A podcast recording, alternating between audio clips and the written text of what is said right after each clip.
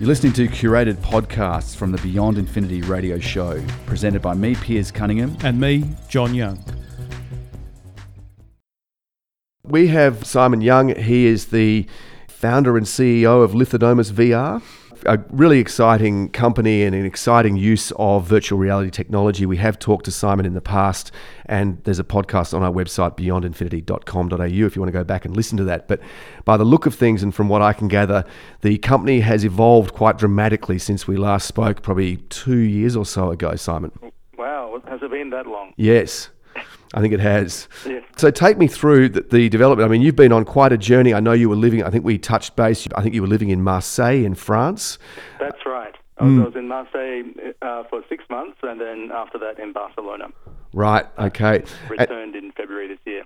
Okay, so this is all about taking your technology, taking your app and other things that you do around the world, but in particular to to museums. Now, I know it has, by the look of things, and I'm looking at your website right now as we speak. I know things have evolved quite dramatically for you, but what were you doing in Europe? What was what was happening in Marseille and then and then Barcelona? Well, after Piers, we received that investment back in at the beginning of 2017 to get up and running uh, with the whole concept. We, we spent most of that year developing the product and also building up our content library, getting our first customers for on-site tours and in museums, etc. And uh, had a few hiccups along the way as uh, people were out in the middle of the Roman Forum with the virtuality headset in the direct heat, some overheating issues that we overcame, and right. a few technical bugs. Mm. But um, after we sorted all that out, we saw a pretty decent um, increase in the number of, of tourism operators uh, who started using the VR on site.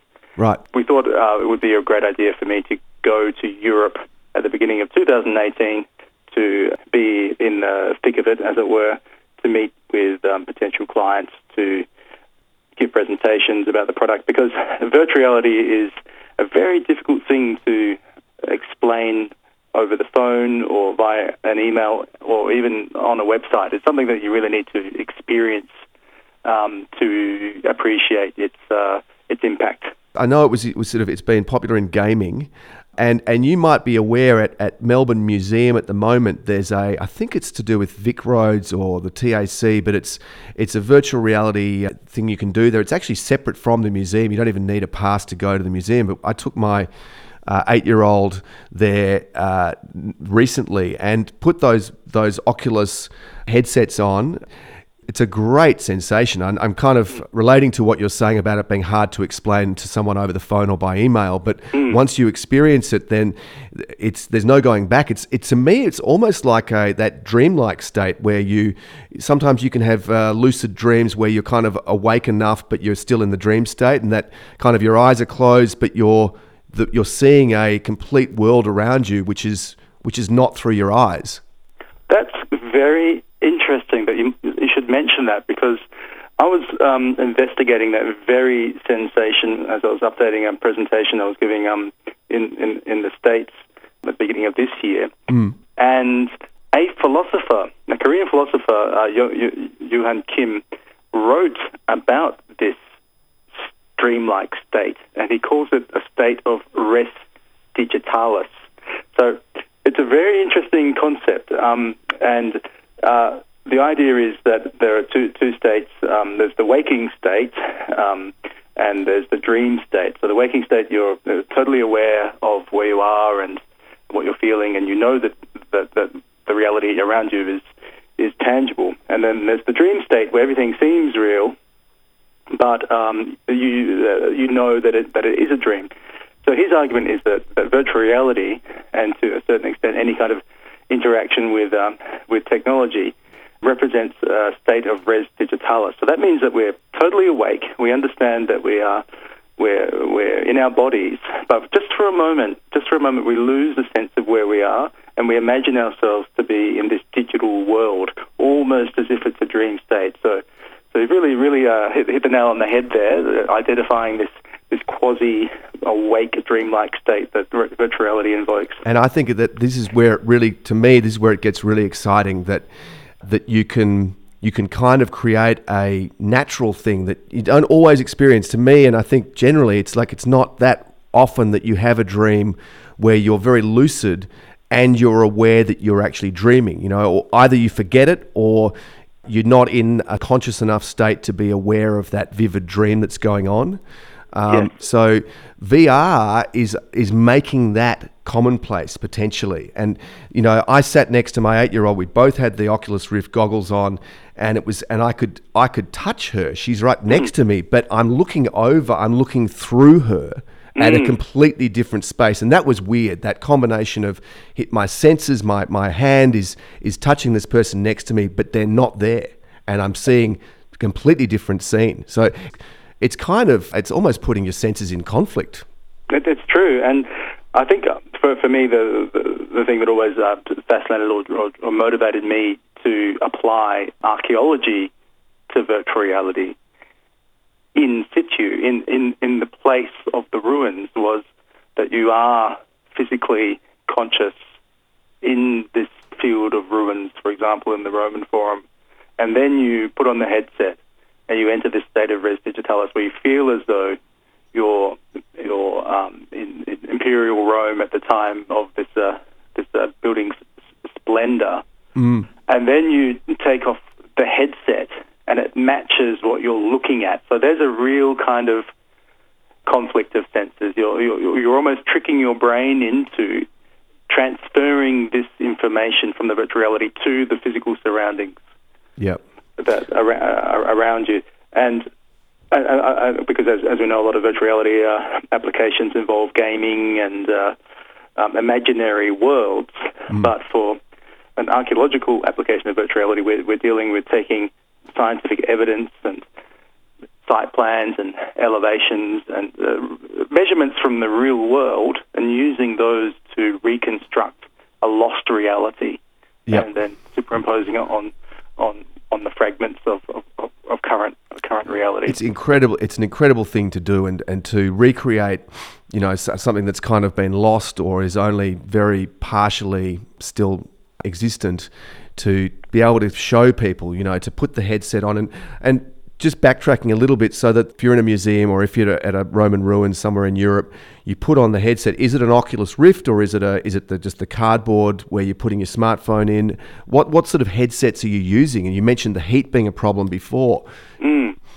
So uh, luckily, the heat the heat issue was was, was over, overcome pretty pretty quickly.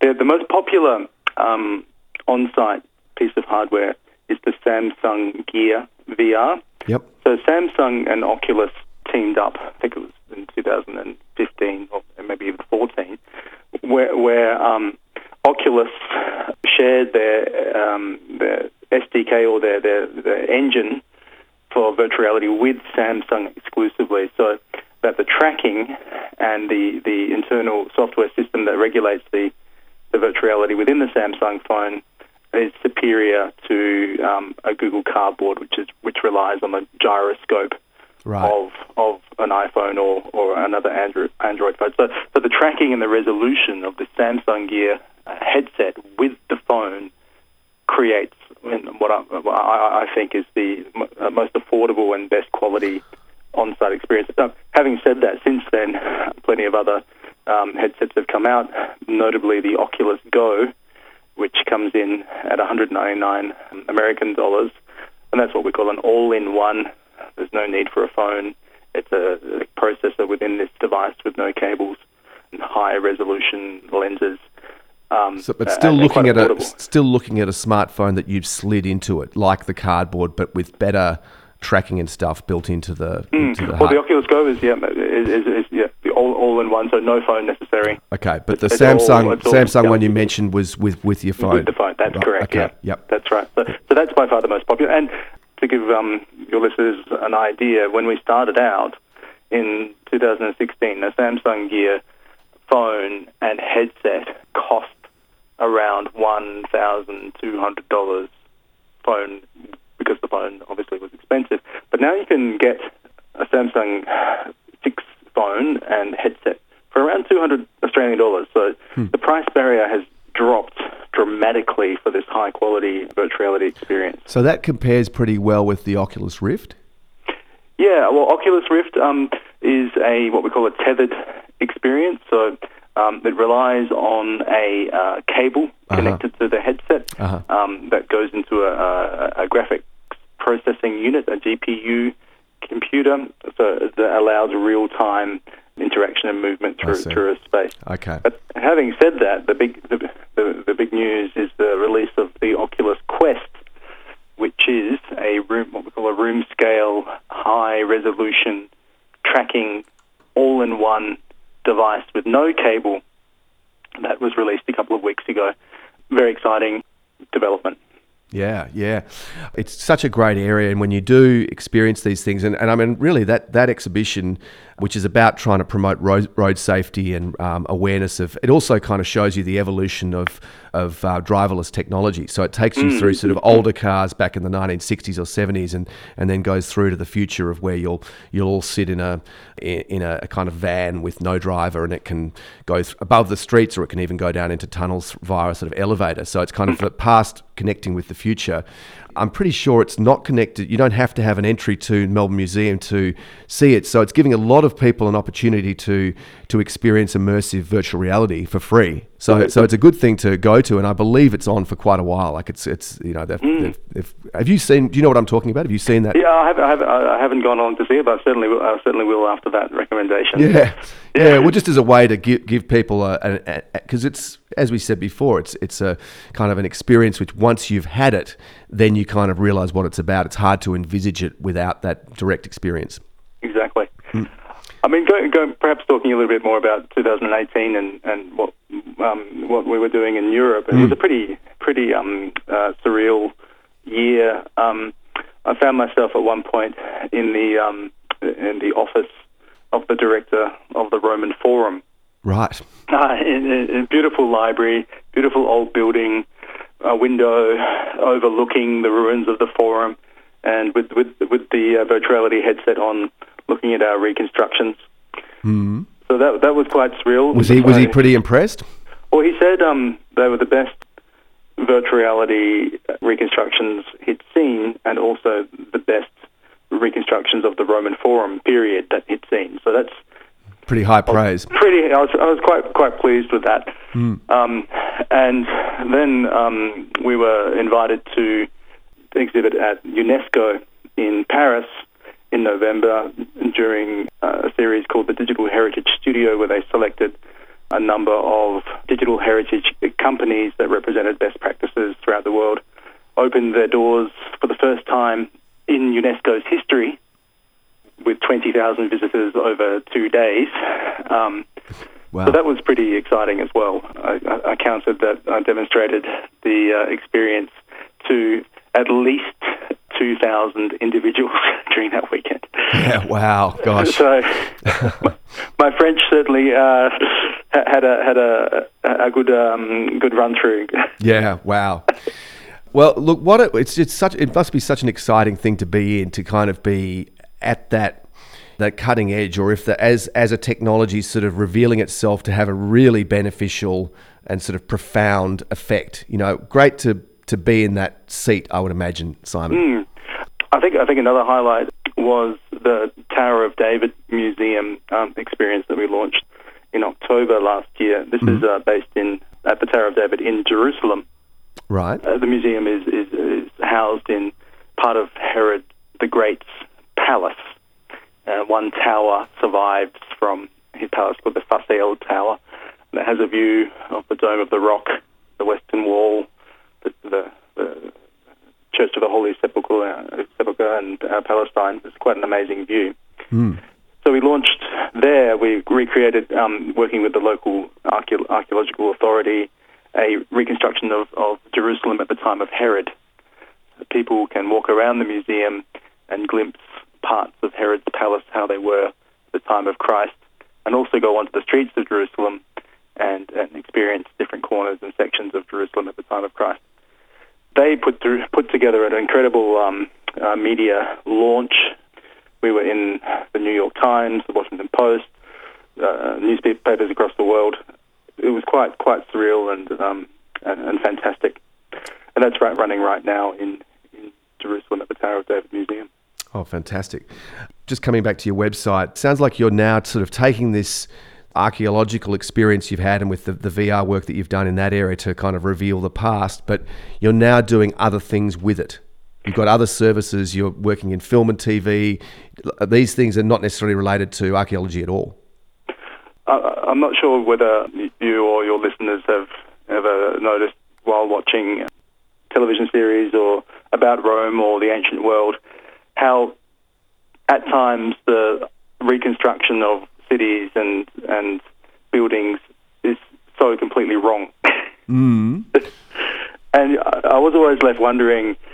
We know so much about the ancient world. Surely these these television producers could reach out to uh, an archaeologist or to a studio who knew what they were doing in terms of recreating accurately ancient environments. And and looking looking around, there aren't many studios that do that. Right.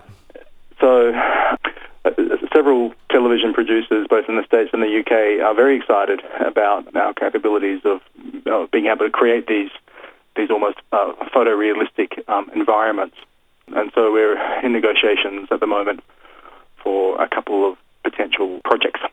Right, and so just briefly, because we, we're getting a little bit short of time, but ah. when you've done the forum in Rome, have you yourself, like your company, Lithodomus VR, and we're talking to Dr. Simon Young, he's the CEO and founder, you go to the forum, you make your own measurements, I presume using lasers, that sort of stuff, or do you rely on databases that exist, or both?